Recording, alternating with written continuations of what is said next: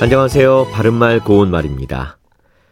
요즘은 과일이든 채소든 1년 내내 먹을 수 있는 것들이 많아졌습니다. 그래서 각각의 과일과 채소의 제철이 언젠지 잘 모르고 먹는 분들도 계실 것 같은데요.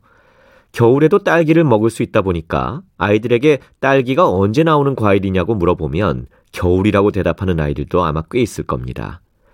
실제로 시장에서 딸기 파시는 분이 2월에 딸기가 제철이라고 말하는 것을 들은 적도 있으니까 말이죠. 어쨌든 계절에 맞춰서 제철 채소를 먹는 것이 우리 건강을 관리하는 데 도움이 많이 된다고 하니까 가능하면 제철 채소를 드시는 것이 좋지 않을까 싶습니다. 특유의 향과 아삭한 식감을 가지고 있는 채소로 마늘종이라는 것이 있습니다.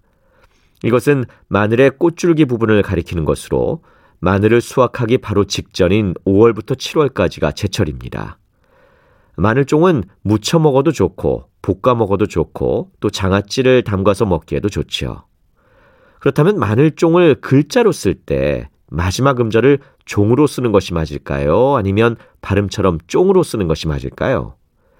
네, 이것은 종으로 쓰는 것이 맞습니다.